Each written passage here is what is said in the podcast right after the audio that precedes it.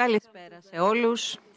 Καλώς ήρθατε στους 47ους διαλόγους του Ιδρύματος Σταύρος Νιάρχος, ζωντανή διαδικτυακή μετάδοση.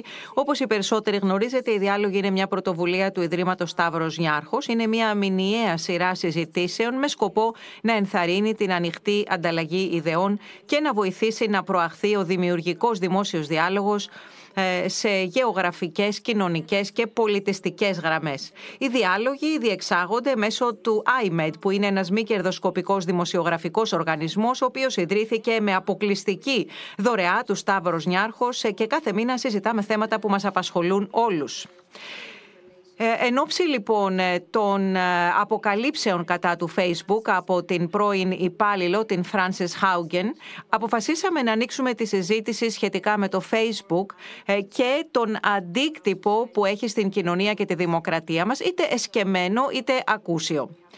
Έτσι λοιπόν όλοι έχουμε ακούσει πώς ε, οι αλγόριθμοι των μέσων κοινωνικής δικτύωσης ε, παραβιάζουν ε, την, το, απόρριτο, το ιδιωτικό μας απόρριτο, συγκεντρώνουν τα δεδομένα μας, πουλάνε τα δεδομένα μας και αποκομίζουν κέρδη από την δική μας παρουσία online. Άρα στα μέσα κοινωνικής δικτύωσης εμείς είμαστε το προϊόν και όχι αντιστρόφως. Όμως τα τελευταία χρόνια μας έχουν δείξει κάτι ακόμα πιο ενοχλητικό. Οι πλατφόρμες αυτές διαταράσσουν τη δημοκρατία και την εκλογική διαδικασία, διότι πυροδοτούν και διαδίδουν παραπληροφόρηση θέτοντας σε κίνδυνο το κοινό. Σήμερα λοιπόν με μια ομάδα διακεκριμένων ομιλητών θα πλοηγηθούμε ε, στα θέματα αυτά. Επιτρέψτε μου να σας τους συστήσω. Έχουμε τη χαρά να έχουμε μαζί μας την Κάρολ Τζέιν Κάντουόλερ που είναι δημοσιογράφος έρευνας, ε, συγγραφέας και συνιδρύτρια του Συμβουλίου Real Facebook Oversight, που είναι ένα, μια ανεξάρτητη ομάδα. Επίσης, έχουμε την κυρία Σαμίρα Ράτζαμπι, που είναι επίκουρη καθηγήτρια media, ε, σπουδών media στο Πανεπιστήμιο του Κολοράντο και συγγραφέας, και τον ε, κύριο Νίκολας Κάιζερ, που είναι ε, δημοσιογράφος δεδομένων και ρεπόρτερ στο Algorithm Watch. Ευχαριστούμε Νίκολας που είσαι μαζί μας. Σας ευχαριστούμε όλους που δεχτήκατε την πρόσκλησή μας να πάρετε μέρος σε αυτή τη συζήτηση. Η συζήτηση αυτή είχε προγραμματιστεί αρχικά να γίνει την περασμένη Τετάρτη, μετά την είδηση όμως ε, του θανάτου της κυρίας Φόφης Γεννηματά, αξιοσέβαστης πολιτικής προσωπικότητας στην Ελλάδα και επικεφαλής ε, του πολιτικού κόμματος Κινάλ αποφασίσαμε να αναβάλουμε τη συζήτηση για σήμερα. Εκ μέρους λοιπόν του Ιδρύματος Σταύρος Νιάρχος και της ομάδας ε, της πρωτοβουλίας των διαλόγων του Ιδρύματος Σταύρος Νιάρχος, ε, θα ήθελα να εκφράσω τα συλληπιτήριά μας στην οικογένειά της. Όπως πολλοί από εσάς γνωρίζετε, οι διάλογοι του Ιδρύματος Σταύρος Νιάρχος έχουν οργανώσει 46 ε, διοργανώσεις δημόσιων συζητήσεων τα τελευταία τέσσερα χρόνια. Οι περισσότεροι διάλογοι έχουν γίνει με φυσική παρουσία στην Ελλάδα. Τώρα οι διάλογοι κάνουν ένα νέο βήμα προς την διοργάνωση οργάνωση διεθνών events για τη συζήτηση καθολικών θεμάτων και ιδεών. Για τη σημερινή συζήτηση έχουμε προγραμματίσει 10 άνθρωποι από την Ελλάδα και από άλλα μέρη του κόσμου να συνδεθούν μαζί μας ζωντανά ε, και με ήχο και με εικόνα για να συζητήσουν με τους ομιλητές μας. Δυστυχώς, ε, λόγω του επαναπρογραμματισμού της εκδήλωσης, ε, κάποιοι από την Βόρειο Αμερική και την Ευρώπη που είχαν επιβεβαιώσει τη συμμετοχή τους δεν μπόρεσαν να συνδεθούν σήμερα. Έχουμε λοιπόν έξι ανθρώπους αντί για 10 που θα συνδεθούν ζωντανά. Ε, όλοι είναι από την Ελλάδα και τους ευχαριστούμε. Γενικώς ευχαριστούμε το, το κοινό μας από την Ελλάδα που σταθερά υποστηρίζει την τελευταία τετραετία την πρωτοβουλία μας των διαλόγων ε, και ε, ε, μας υποστηρίζουν από τα πρώτα μας βήματα και τώρα που αναπτύσσονται οι διάλογοι. Σε κάθε περίπτωση θα ήθελα να επισημάνω ότι όπως πάντα οποιοδήποτε από οποιοδήποτε μέρος του κόσμου που μας παρακολουθεί αυτή τη στιγμή ε, μπορεί να συμμετέχει συμμετέχει στη συζήτηση. Ε, είναι ανοιχτός διάλογος, ζωντανός διάλογος. Ε, μοιραστείτε μαζί μας τις ερωτήσεις, τις σκέψεις, τους προβληματισμούς σας ε, μέσω του snfdialogues.org/questions ή στείλτε μας email στο snfdialogues.snf.org ή μέσα στα, από τους λογαριασμούς μας στα μέσα κοινωνικής δικτύωσης. Ευχαριστώ που είναι μαζί μας λοιπόν την κυρία Κατερίνα Κατηφόρη, την Αγγελική Τζουγανάτου, την Μελίνα Βουρεκά, τον Νίκο Βασιλάκη, τον Νικόλα Κουτζή και τον Γιάννη Ζαφύρη. Θα ξεκινήσουμε λοιπόν τη συζήτησή μας και θα ξεκινήσω ε, με τους ομιλητές που έχουμε σήμερα μαζί μας. Κάρολ, εσύ εξέθεσες στο Facebook, το, το σκάνδαλο του Facebook, το Cambridge Analytica το 2018 και πριν από λίγες εβδομάδες ε, μία άλλη γυναίκα ε, βγήκε στο προσκήνιο με αποκαλύπτοντας έγγραφα τα οποία δείχνουν πώς λειτουργεί το Facebook και κάποιες σοβαρές κατηγορίες ως προς τον αρνητικό αντίκτυπο που έχουν οι πλατφόρμες πλατφόρμες τους στους χρήστες, ειδικά στους νέους. Σε, σε σόκαραν αυτές οι αποκαλύψεις; Όχι, όχι. Νομίζω ο περισσότερος κόσμος δεν σοκαρίστηκε, διότι κατά πολλούς ε, τρόπους αυτά είναι πράγματα που ήδη τα ξέραμε, είναι πράγματα τα οποία είχαν ήδη καταγγελθεί. Η διαφορά όμως τώρα είναι ότι η Francis Haugen ε, βγήκε προς τα έξω με 20.000 νομίζω έγγραφα από το εσωτερικό της εταιρείας. Έγγραφα τα οποία δείχνουν, αποκαλύπτουν πώς λειτουργεί η εταιρεία και πώς ε, τα ανώτερα στελέχη στελέχη της εταιρείας ε, γνωρίζουν τις παραβιάσεις, ε, κάνουν ε, και δική τους έρευνα και γνωρίζουν τα αποτελέσματα. Αυτό είναι το καινούριο και αυτό είναι το αποκαλυπτικό. Επίσης, και για πολλούς από εμάς ε, η εταιρεία αυτή λειτουργεί ανήθικα. Ε, να σας δώσω ένα παράδειγμα. Έγινε μια έρευνα για τους εφήβους ε, που χρησιμοποιούν το Instagram και ήταν ένα ποσοστό 13% κοριτσιών εφήβων που είχαν σκεφτεί να αυτοκτονήσουν ως αποτέλεσμα της χρήσης αυτών των μέσων. Είναι δηλαδή και η δική τους έρευνα, η έρευνα που έχει κάνει το ίδιο το Facebook που δείχνει ότι το Facebook έχει έναν τοξικό αντίκτυπο στους ε, χρήστες του.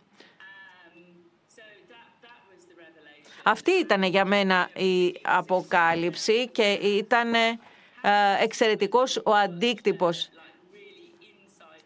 Πώς ε, οι γυναίκες η γυναίκα αυτή που ήταν μέσα στην κοιλιά του κήτους βγήκε προς τα έξω και είπε όλα όσα έχει δει και πώς η εταιρεία αγνοούσε διαρκώς τις προειδοποίησεις από τους ίδιους τους υπαλλήλους της.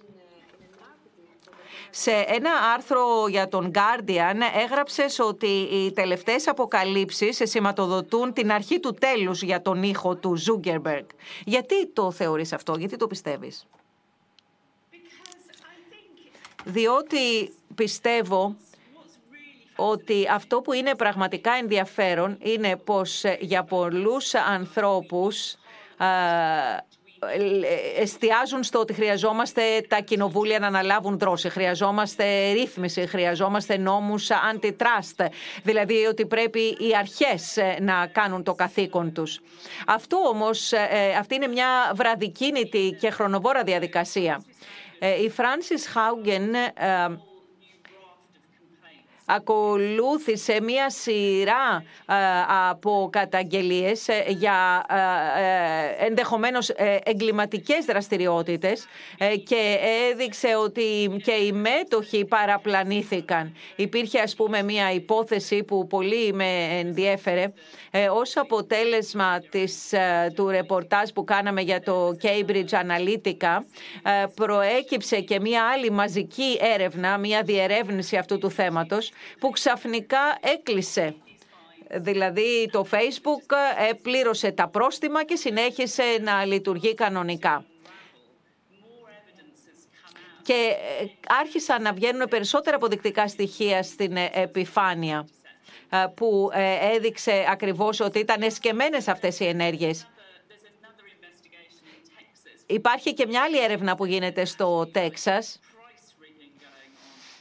σχετικά με την ρύθμιση των τιμών. θεωρώ ότι αυτές οι έρευνες είναι πολύ σοβαρές έρευνες σε ποινικού επίπεδου, οι οποίες είναι εν εξελίξεις.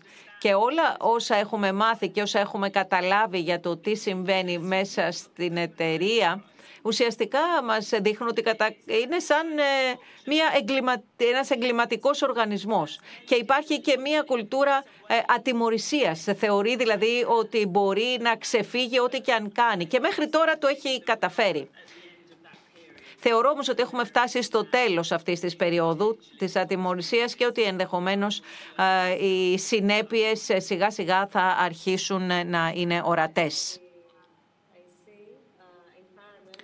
Βλέπω παράλληλα ότι έχουμε αρχίσει να λαμβάνουμε και πολλές ερωτήσεις ε, για τη σημερινή συζήτηση. Αναρωτιέμαι λοιπόν τι έχει να πει το κοινό μας για όλο αυτό; Δηλαδή η αντίληψη τους για το Facebook έχει αλλάξει μετά από όλες αυτές τις ιστορίες; Για παράδειγμα, ξέρω ότι η κυρία Βουρεκά Μας είπε η κυρία Βορεκά ότι έσβησε το λογαριασμό της στο Facebook. Γιατί αποφασίσατε να το κάνετε αυτό, να διαγραφείτε από το Facebook, κυρία Βορεκά. Ευχαριστώ. Να σας πω, ξεκίνησε όταν παρατήρησα πως ε, κάποιοι άνθρωποι, κάποιοι γνωστοί μου, ε, κάποιοι άνθρωποι που γνωρίζω και που έχουν γνώσεις ε, της τεχνολογίας, δεν χρησιμοποιούν μέσα κοινωνικής δικτύωσης και αναρωτήθηκα γιατί. Άρχισα λοιπόν να κάνω κάποια έρευνα και διαπίστωσα όλα αυτά τα πράγματα ε, για τα οποία μας μιλήσατε προηγουμένως. Άρχισα λοιπόν ε, να, ε, να ζυγίζω τα πράγματα, να δω τι κερδίζω από το Facebook και ποιοι είναι οι κίνδυνοι στους οποίους εκτίθεμαι. Διαπίστωσα τελικά ότι δεν με συνέφερε να συνεχίσω να είμαι στο Facebook, διότι δεν ε, ήταν μεγάλο το όφελος που αποκόμιζα από την παρουσία μου εκεί.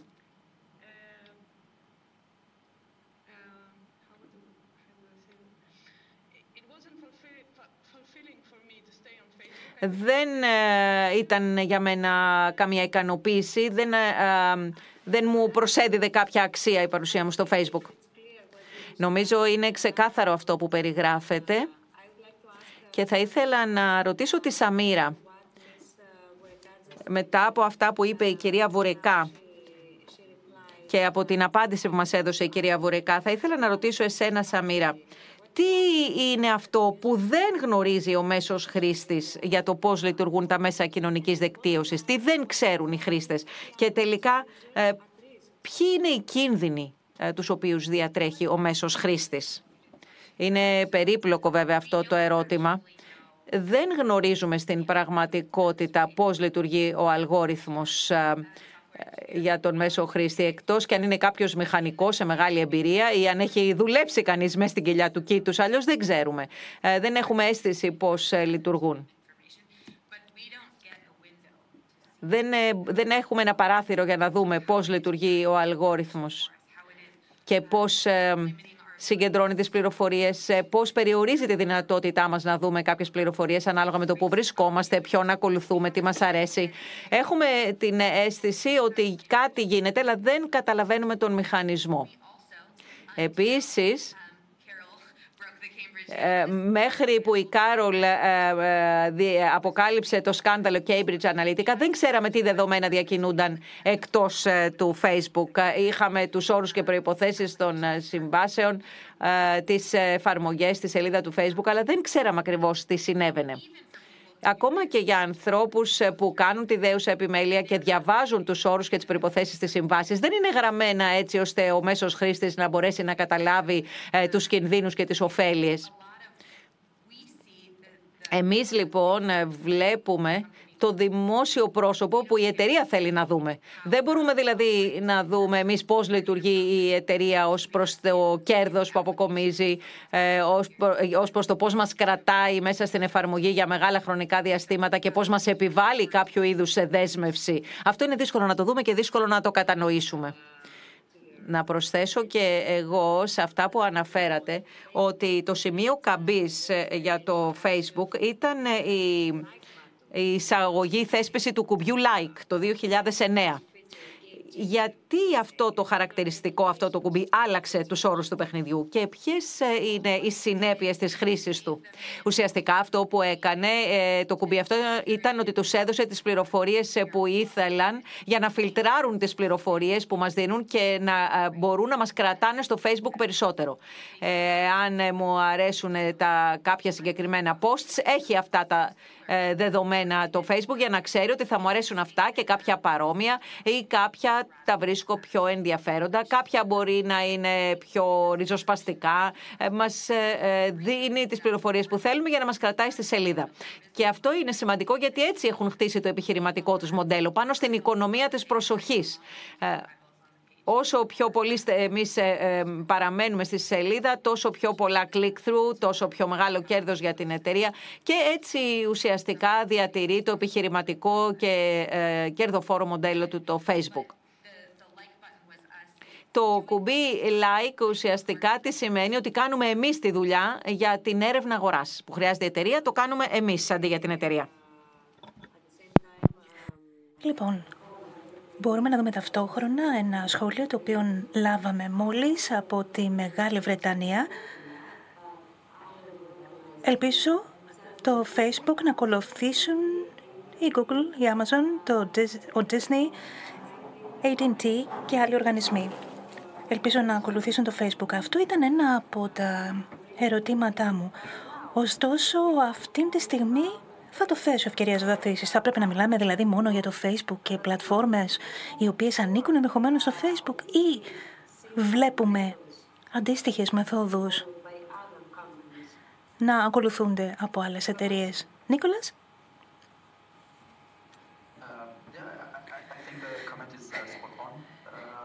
Νομίζω ότι είναι ευστοχό το σχόλιο. Έχει μια μονοπωλιακή θέση στην Ευρώπη το Facebook. Το ίδιο ισχύει και για το Google και την Amazon. Τα άλλα παραδείγματα που αναφέρατε και ανέφερε. Ο σχολιάζων δεν τα γνωρίζω, λέει ο κύριος Κάιζερ Μπρελ. Τι γίνεται με το Twitter, ρωτάει η κυρία Μπούζοκου. Αυτό είναι το δικό μου ερώτημα. Εγώ το θέτω. Λοιπόν, είναι τόσο μικρό κοινωνικό δίκτυο που ενδεχομένως να μην αξίζει να το αναφέρουμε σε αυτή τη συζήτηση. 300 εκατομμύρια καθημερινοί ενεργοί χρήστες, Νομίζω ότι είναι στην θέση 13 ή 14 το συγκεκριμένο. Ε, Ω εκ τούτου δεν θεωρώ ότι αξίζει να το συζητήσουμε. Λοιπόν, εγώ να διαφωνήσω μαζί σας, διότι βλέπουμε πάρα πολλούς πολιτικούς να το χρησιμοποιούν το Twitter και γι' αυτό ακριβώς θέτω το ερώτημα. Θα ήθελα λοιπόν μια απάντηση από εσά. Για παράδειγμα, είδαμε πόσοι πολιτικοί κάνουν δηλώσεις χρησιμοποιώντας το Twitter. Έχουμε δει πολλές φορές πολιτικά ζητήματα να ανακύπτουν και να αναγείρονται, να ξεκινούν ουσιαστικά από το Twitter και αντίστοιχα παραδείγματα.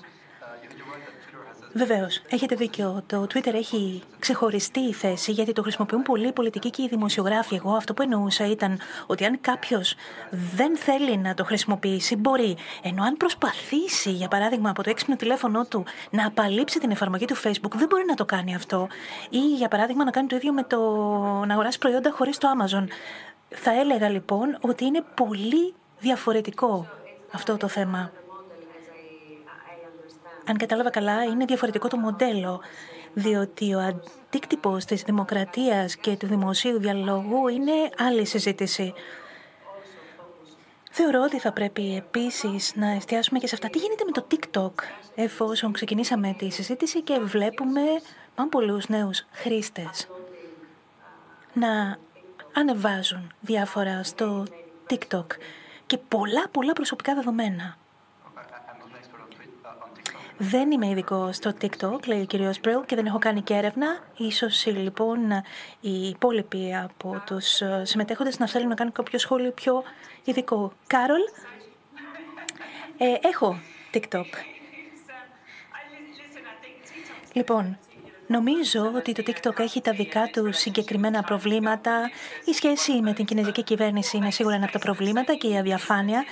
Αλλά το Facebook γιατί είναι μοναδικό, γιατί είναι ένα δίκτυο κοινωνικής ε, ε, δικτύωσης, μια πλατφόρμα που περιλαμβάνει μέλη οικογενείας, δηλαδή το Instagram, το WhatsApp κτλ.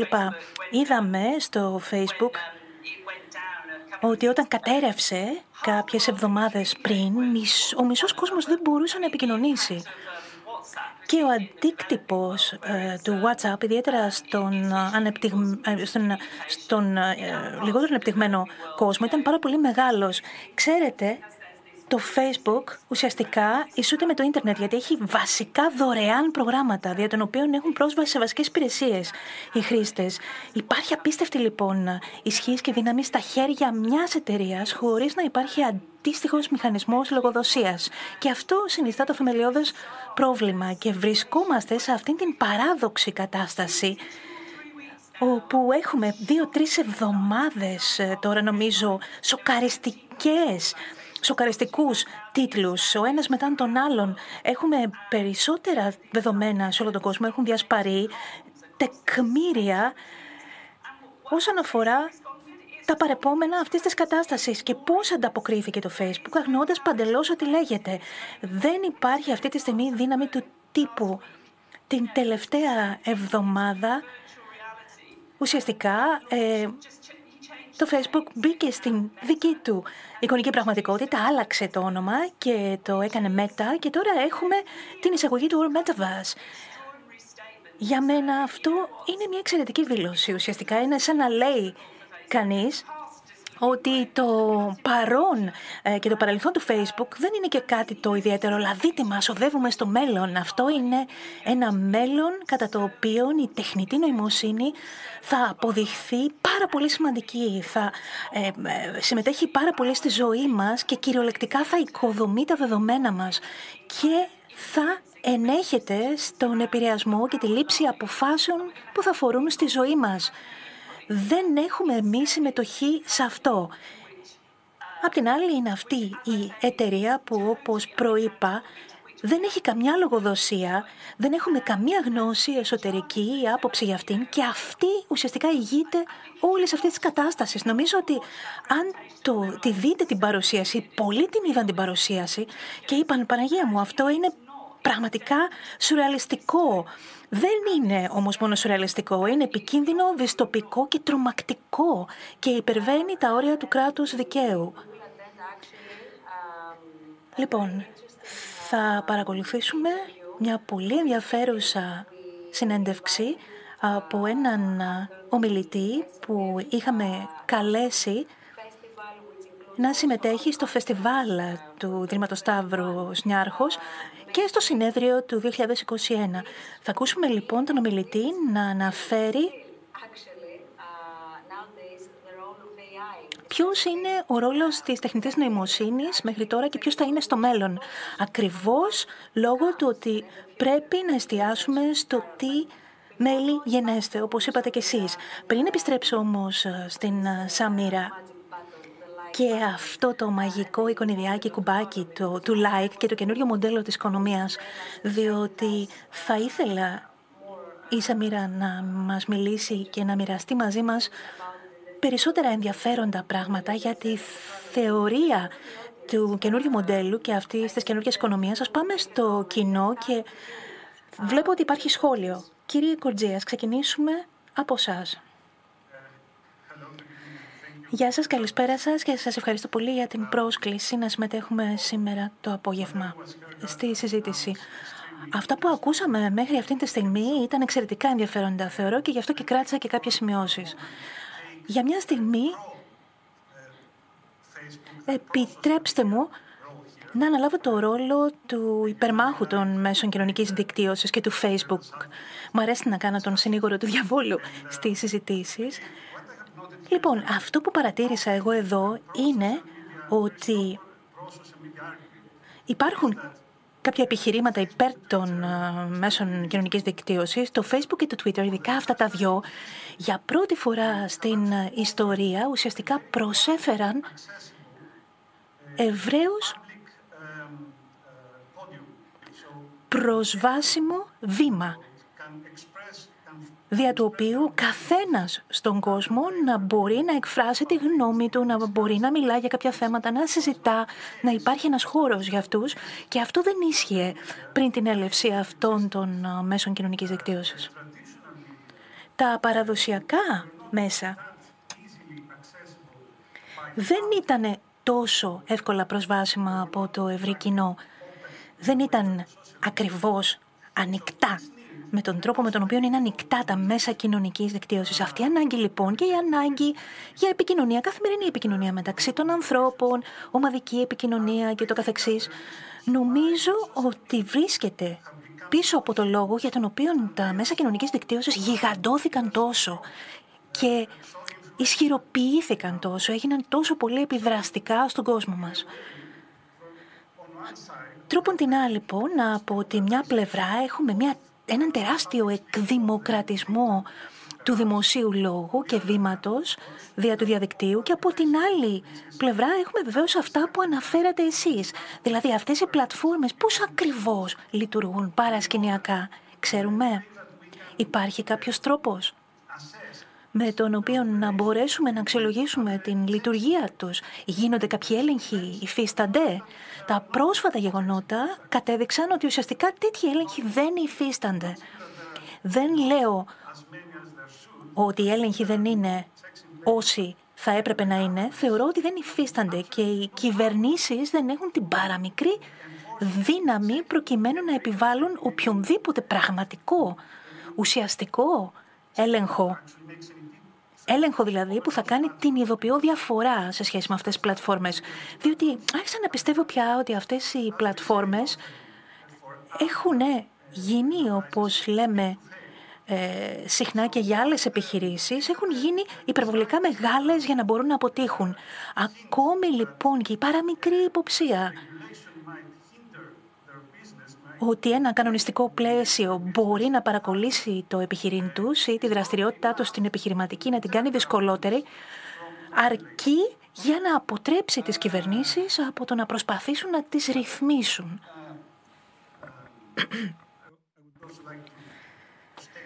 Θα ήθελα επίσης να πω εδώ ότι διανύω την τέταρτη δεκαετία Της ζωής μου, άρα έζησα τον κόσμο χωρίς ευρεία χρήση του διαδικτύου Είχαμε και ένα διαδίκτυο το οποίο δεν ήταν ταυτόσιμο με τα μέσα κοινωνικής δικτύωσης και αυτό το διαδίκτυο σαφέστατα είχε δημιουργηθεί σαν πλατφόρμα ανοιχτή, δημόσια και μη ρυθμισμένη. Και αυτό ήταν το καλό υπό μία έννοια με αυτό. Αυτή τη στιγμή, όπως είπατε, οι περισσότεροι πιστεύουν ότι το Facebook και το Twitter, κυρίως το Facebook, είναι ταυτόσιμο με το διαδίκτυο. Για άλλους δεν υπάρχει τίποτα άλλο στο διαδίκτυο παρά μόνο τα μέσα κοινωνικής δικτύωσης. Λοιπόν, θέλω να κάνουμε διάλογο, γι' αυτό θα πρότεινα να ακούσουμε και τους υπόλοιπους ομιλητές να εκφράσουν άποψη από αυτού. Να πω κάτι εν κατακλείδη. Αυτό σημαίνει ότι έχουμε μεταστραφεί από ένα ανοιχτό διαδίκτυο στο διαδίκτυο που ελέγχεται από ε, πολυεθνικές εταιρείες. Και αυτό είναι πραγματικά θλιβερό. Σας ευχαριστούμε πολύ, λέει η κυρία Μπουσδούκου. Κάρολ, Νίκολας, Σαμίρα, έχει εκδημοκρατιστεί ο δημόσιος λόγος μέσω των μέσων κοινωνικής δικτύωσης; Λοιπόν, εγώ έχω σκεφτεί το πώς θα έλξουμε τους νέους ανθρώπους. Αν για παράδειγμα εγώ γίνω 80 ετών και θέλω να μιλήσω σε κάποιον για το πώς ήταν ο κόσμος πριν τα μέσα κοινωνικής δικτύωσης, δείξατε κάτι εύστοχα, ε, θεωρώ. Εμείς ζήσαμε και χωρίς διαδίκτυο και τώρα είμαστε σε ένα άλλο σύμπαν. Αλλά ζήσαμε και την ενδιάμεση φάση, όπως είπατε κι εσείς. Δηλαδή, πριν τις μεγάλες επιχειρήσεις και πριν αυτές αρχίσουν να κάνουν κουμάντο σε έναν κόσμο πολύ εμπορευματοποιημένο, είναι σημαντικό να το θυμόμαστε. Γιατί δεν χρειάζεται να υπάρχει αυτή η κεφαλοκρατική, μονοπωλιακή προσέγγιση που βλέπουμε τώρα να κατησχύει. Δεν νομίζω ότι αυτό είναι καλό για κανέναν. Με πολλούς, τρόπους, με πολλούς τρόπους αυτό που βλέπουμε τώρα είναι ουσιαστικά η αποτυχία του καπιταλισμού. Διότι ο καπιταλισμός είναι εδρεωμένος πάνω στην ιδέα του ανταγωνισμού. Και δεν υπάρχει αυτό πια. Δεν υπάρχει ανταγωνιστής στο Facebook και δεν ξέρω και πώς θα μπορέσει να προκύψει κάποιος ανταγωνιστής. Ξέρετε, σκέφτομαι τελικά μήπως είναι αυτό το τέλος του καπιταλισμού αν συνεχίσει ακάθεκτο το Facebook, μήπως μπαίνουμε σε μια τελείως διαφορετική εποχή.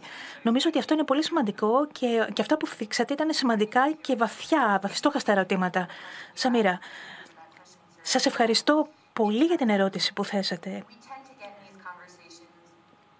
Συχνά κάνουμε συζητήσεις ε, με βάση το δίπολο το Facebook είναι καλό ή κακό. Για τους ανθρώπους που το χρησιμοποιούν καθημερινά είναι κάτι πιο σύνθετο. Έχει επιτρέψει την ε, πρόσβαση σε επικοινωνιακά πλαίσια που οι άνθρωποι χρειάζονται και που φιλούνται από αυτά στην καθημερινή τους ζωή.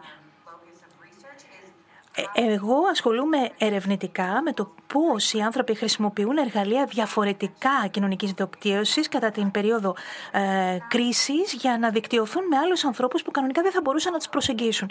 Και αυτό είναι ένα όφελος. Αλλά πρέπει να σκεφτούμε και τον χώρο και αν όντως εκδημοκρατίζεται είναι ιδιόκτητος ο χώρος τον οποίο χρησιμοποιούν και ουσιαστικά αποτελεί μέρος μιας ιδιοκτησιακής μορφής. Εμείς ουσιαστικά λοιπόν, ε, ε, ε εμείς ε, δουλεύουμε άνευ αμοιβής και εποφελούνται άλλοι, αν εξαιρέσουμε τους influencer οι οποίοι αμείβονται για αυτό που κάνουν. Έχει αλλάξει λοιπόν η μορφή του δημοσίου χώρου, αλλά δεν έχει εκδημοκρατιστεί. Δεν έχει δοθεί σε όλους τους ανθρώπους μια ισοδύναμη φωνή. Και πώς λειτουργούν οι αλγόριθμοι. Δεν είναι η φωνή του καθενός ισοδύναμη σε αυτόν τον χώρο και δεν φτάνει κάθε φωνή στα ίδια πέρατα. Ε, τώρα, η, στάση του δικηγόρου του διαβόλου. Υπάρχουν κάποια πράγματα τα οποία ε, έχουν προσφέρει το Facebook και τα μέσα κοινωνικής ε, δικτύωσης όσον αφορά την συνδεσιμότητα. Όπως είπε η Κάρολ πολύ σωστά, είδαμε ότι πραγματικά για τον ε, αναπτυσσόμενο κόσμο κάποιες δωρεάν υπηρεσίες είναι κομβικότατης σημασίας. Το αναγνωρίζουμε αυτό, αλλά πρέπει να δούμε και πώς μεταστρέφει την ικανότητά μας να χρησιμοποιούμε αυτούς τους χώρους με έναν τρόπο εξειδανικευμένο, όπως βγήκε στην ε, αρχή. Υπάρχει συνάδελφος στο Πανεπιστήμιο του Κολοράντο που ασχολείται με τις μεγάλες εταιρείες και το Twitter και τα λοιπά Συμφωνώ με την Κάρολ. Πραγματικά βλέπουμε την αποτυχία του καπιταλισμού και των δομών ιδιοκτησίας που δεν προσφέρουν κίνητρα ε, για να υπάρχει ουσιαστικά ε, μια ε, έννοια του ότι ορίζεις και εσύ το μέσο. Κύριε Τζουβανάτο, θέλετε Κυρία Τζιβανάτου, θέλατε και εσείς να κάνετε ένα σχόλιο. Ναι, ευχαριστώ πολύ. Θα ήθελα να κάνω ένα σχόλιο βάσει αυτών που ελέγχθησαν. Ευχαριστώ πάρα πολύ που μας δώσατε αυτή την ευκαιρία. Είναι πολύ ενδιαφέρουσα η συζήτηση.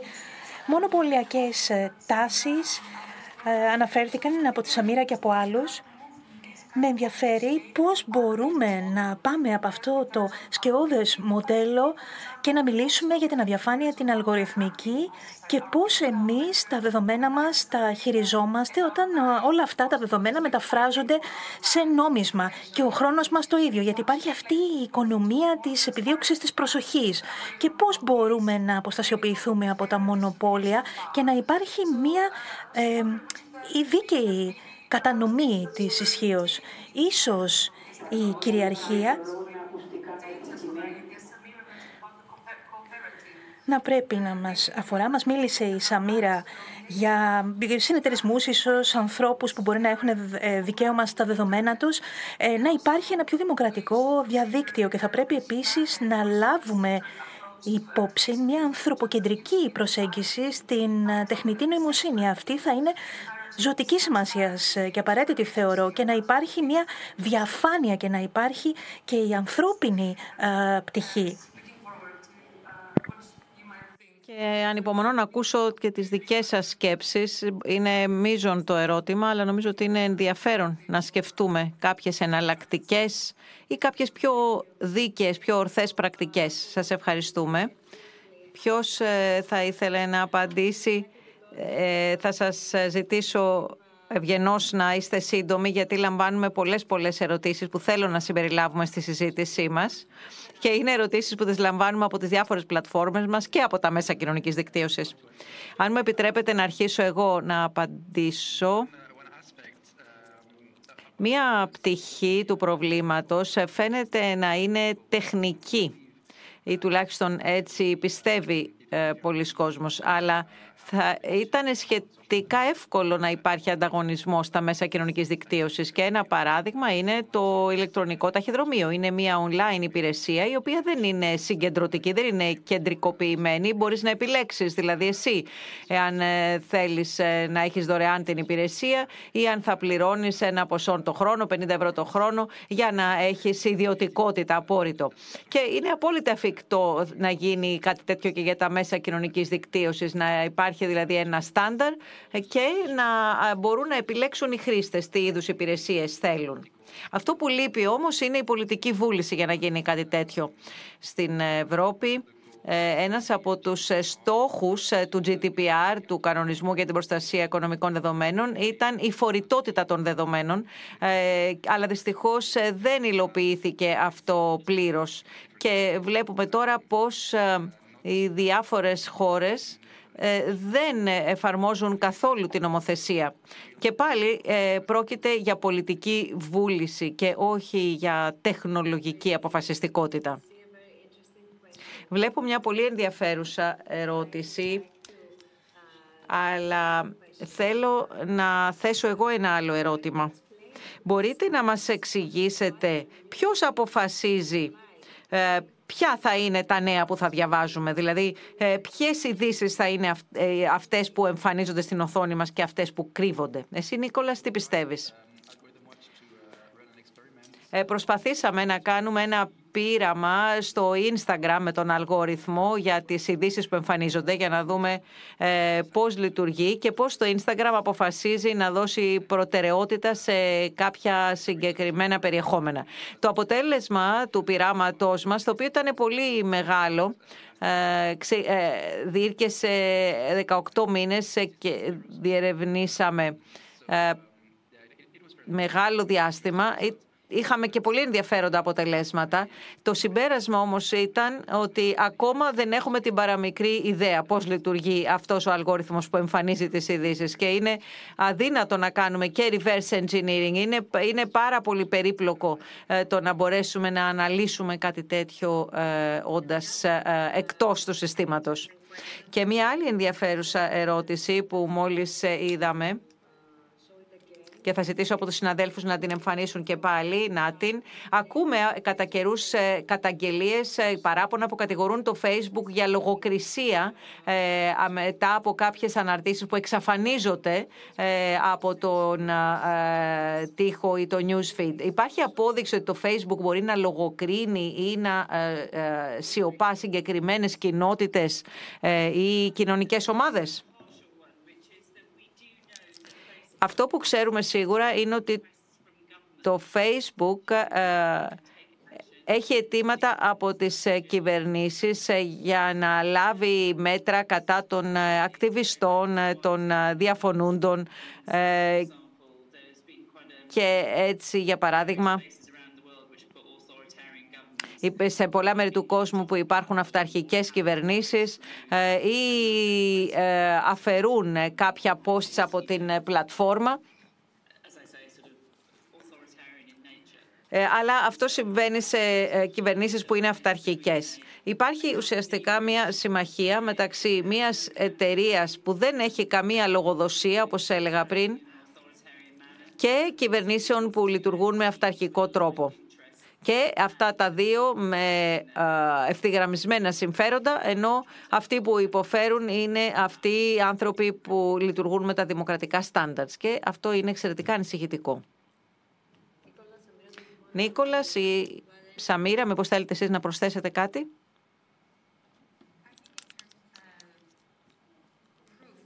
Ως προς τις αποδείξεις που λέγατε, μα το ξέρουμε ότι αυτό συμβαίνει είναι δύσκολο να βρει κανείς αποδείξεις γιατί όλα όσα κάνει το Facebook είναι κρυφά, είναι κρυμμένα. Δεν είναι ορατά και, υπάρχει, και έχουν μια στιβαρή ομάδα ερευνητών, ε, έρευνες για όλα όσα κάνουν, κάνει η πλατφόρμα.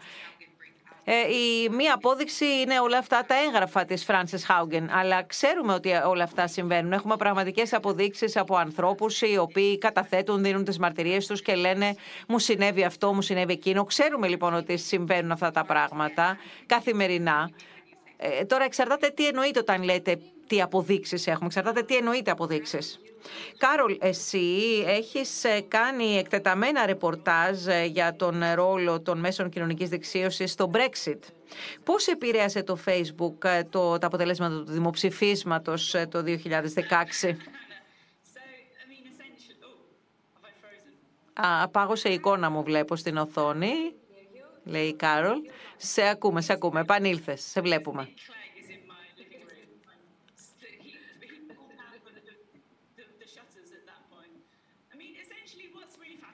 Αυτό που είναι ενδιαφέρον με το Brexit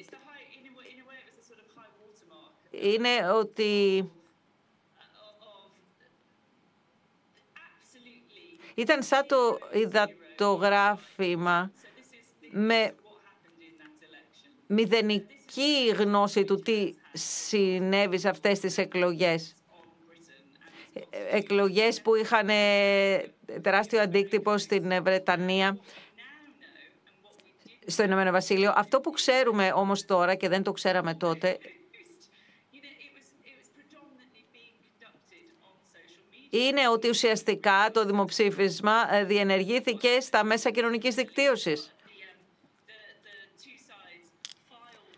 Και τελικά οι δύο πλευρές ε, κατέθεσαν στην Εφορευτική Επιτροπή, είπαν αυτά είναι τα χρήματα που ξοδέψαμε στην καμπάνια και είδαμε ότι τα περισσότερα χρήματα είχαν, σχεδόν όλα είχαν δαπανηθεί online. Και αυτό που συνέβη online ουσιαστικά ε, εξαφανίστηκε από τη μια μέρα στην άλλη. Η πίεση από το Κοινοβούλιο ε, και το Facebook έδωσε ουσιαστικά ελάχιστες αποδείξεις για κάποιες από τις διαφημίσεις ε, ε, που αναρτούσε και όλοι εντυπωσιαστήκαμε όταν είδαμε αυτές τις ε, αγγελίες ή διαφημίσεις. Δεν, δεν κατεγράφησαν όμως ποτέ δημοσίως. Και ουσιαστικά μας γέμισαν με ψέματα. Δεν υπάρχει καμία αμφιβολία. Έλεγαν, ας πούμε, Προσέξτε τον κίνδυνο στην Τουρκία, την, ε, στην Ευρώπη. Προσέξτε την Τουρκία που θέλει να γίνει μέλος της Ευρωπαϊκής Ένωσης.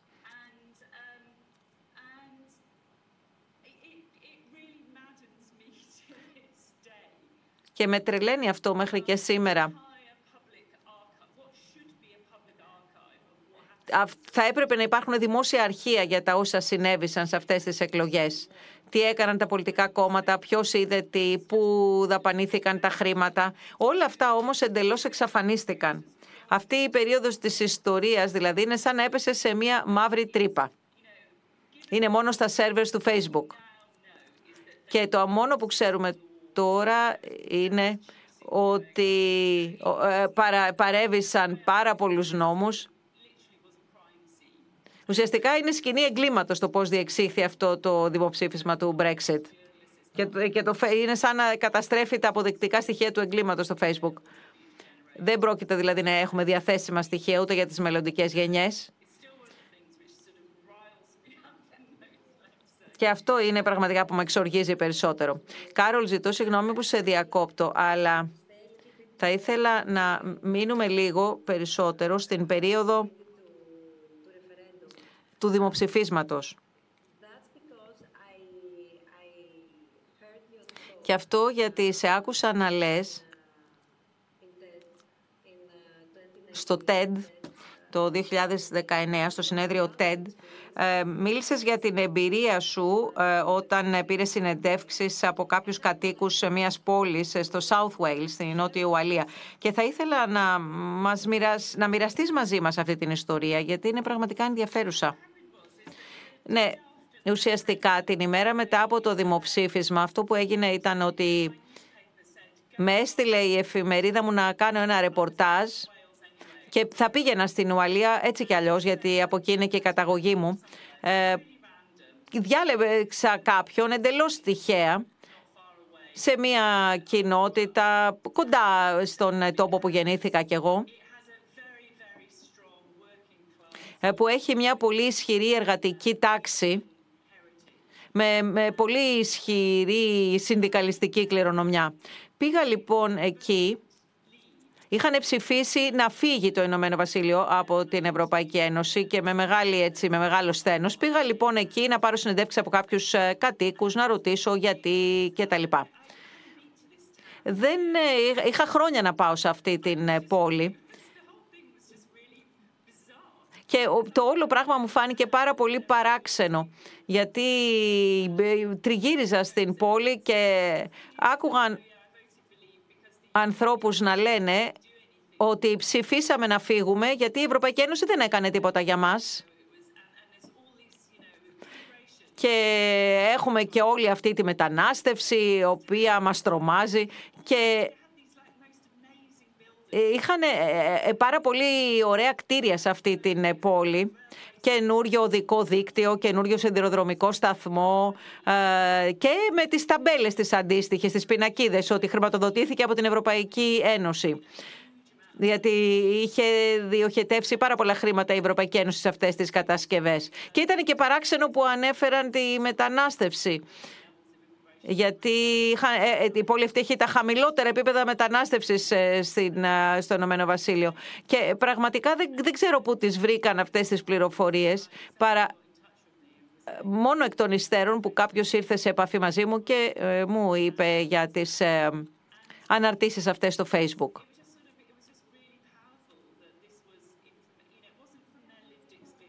Ήταν δηλαδή αυτά που έλεγαν, δεν ήταν από τα βιώματά τους, ούτε καν από τις εφημερίδες, ε, τις τοπικές εφημερίδες που διάβαζαν.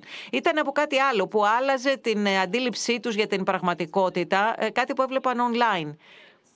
Και ταυτόχρονα,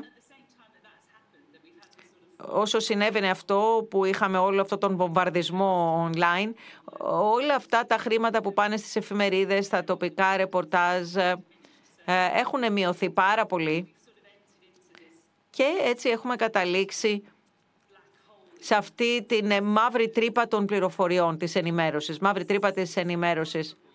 Και είμαστε πάρα πολύ ευάλωτοι στα ψέματα, την ε, παραπληροφόρηση online και δεν έχουμε καλή, στιβαρή τοπική δεσιογραφία. Αυτό μας οδήγησε σε δύσκολη θέση, το οποίο το βλέπουμε σήμερα και με το COVID που, που είναι ένα, ένα ακόμα παράδειγμα. Πολύ ενδιαφέρουσα ιστορία αυτή, Κάρολ, και ευχαριστούμε που μας την είπες, γιατί νομίζω ότι είναι πολύτιμη. Θα πάω στο κοινό μας, ε, γιατί έχω και άλλες ερωτήσεις, ειδικά για τον Νίκολας. Όμως, ε, προηγουμένως θα έρθω στον κύριο Κουρτζή. Κύριε Κουτζή, εσείς ε, θέλατε να πείτε κάτι, να ρωτήσετε κάτι; Ναι, απλώς ένα σημείο να θίξω. Είπες, Νίκολας, πριν ότι προσπαθήσατε να κάνετε reverse engineering του αλγορίθμου του Facebook και δεν μπορούσατε να το κάνετε.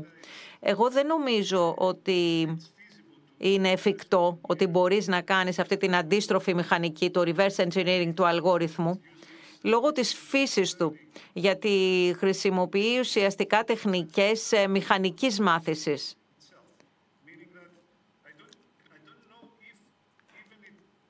Δεν ξέρω δηλαδή καν εάν οι δημιουργοί του έχουν πλήρη έλεγχο ε, έναντι, ε, στην, στην ταξινόμηση των αναρτήσεων. Γιατί τελικά είναι ο αλγόριθμος αυτός που αποφασίζει και μαθαίνει ποιος είναι ο καλύτερος τρόπος να γίνεται η κατηγοριοποίηση, η ταξινόμηση των αναρτήσεων, ανάλογα με τις αντιδράσεις των χρηστών. Αυτή είναι άλλωστε η φύση της τεχνητής νοημοσύνης. Άρα ε, αυτό δεν ήταν ερώτηση, ήταν απλώς ένα σχόλιο. Ωραία, το καταλάβαμε. Κοιτώ τους ομιλητές μας να δω μήπως θέλουν να απαντήσουν. Νίκολας. Ναι, ευχαριστώ για τη διευκρίνηση. Ε, Ξέρω ένα-δύο πράγματα για τον αλγόριθμο του Instagram, γιατί έχω ασχοληθεί αρκετά χρόνια. Φυσικά δεν μπορούμε να κάνουμε reverse engineering, αλλά μπορούμε να το παρατηρούμε και να παρατηρούμε τα παραγόμενα αποτελέσματα. Αυτό που εννοούσα προηγουμένως βεβαίως ήταν μια απλούστευση Έχετε δίκιο. Είναι αδύνατο να γίνει reverse engineering σε ένα τέτοιο σύστημα. Απλώς μπορούμε να παρατηρήσουμε τι παράγει το σύστημα. Ευχαριστώ και ένα σημείο ακόμα θέλω να θίξω και ο κύριος Βασιλάκης περιμένει τη σειρά του, οπότε να είστε σύντομος. Ναι, εδώ στην Ελλάδα, επειδή ε, μιλάμε για την, επειδή μιλάμε τώρα για διαφάνεια και για συντονισμό, ε, στην Ελλάδα είναι ιδιωτική εταιρεία που αναλαμβάνει τον συντονισμό των αναρτήσεων; Και δεν έχουν ποτέ αποκαλύψει τους τρόπους και τα κριτήρια ή τουλάχιστον όλα τα κριτήρια έχουν δώσει μια έτσι ασαφή εικόνα για το πώς ε, συντονίζουν τις αναρτήσεις;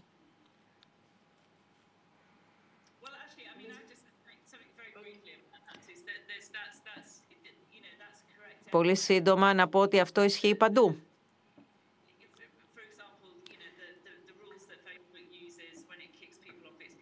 Για παράδειγμα, όταν διώχνει κάποιος από την πλατφόρμα του Facebook, ούτε και εκεί έχουν διαφάνεια. Υπάρχουν πάρα πολλά ε, τέτοια πράγματα. Ε, είναι μια ιδιωτική εταιρεία που παίρνει δικές της αποφάσεις και εμείς δεν έχουμε ιδέα τι συμβαίνει εσωτερικά. Ε, υπάρχει όμως το Συμβούλιο Εποπτείας του Facebook, το Oversight Board,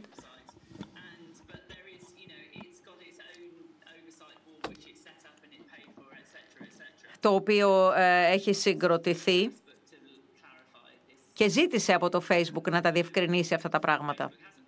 Αλλά το Facebook δεν ε, έδωσε καμία διευκρίνηση. Κύριε Βασιλάκη.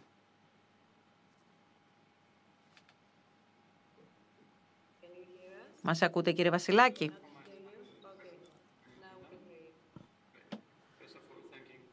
Καταρχήν ευχαριστώ για την πρόσκληση σε αυτή την ενδιαφέρουσα συζήτηση.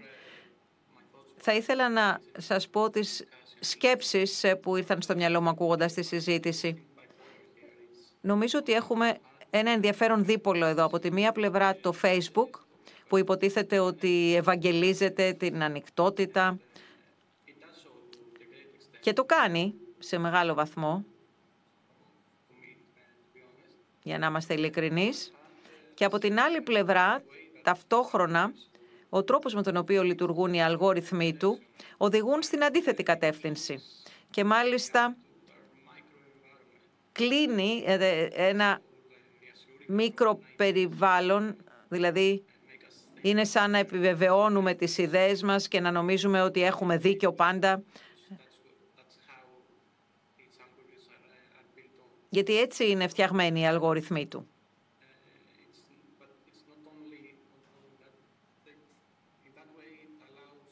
Και με αυτόν τον τρόπο επιτρέπει την χειραγώγηση, επιτρέπει τις ψευδείς ειδήσεις.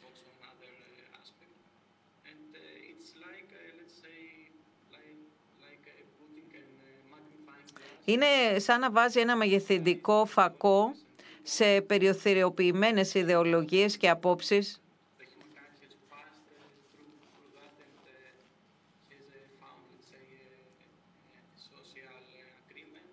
σε πράγματα τα οποία ε, βρήκανε μια κοινωνική σύμβαση, μια κοινωνική συμφωνία μέσα στις κοινωνίες, αλλά τώρα σε αυτό το πλαίσιο τα μέσα κοινωνικής δικτύωσης, ε, το Google, είναι σαν να αμφισβητούν και πάλι την δημοκρατία. Δηλαδή χτίζουν πάνω στις δικές τους αξίες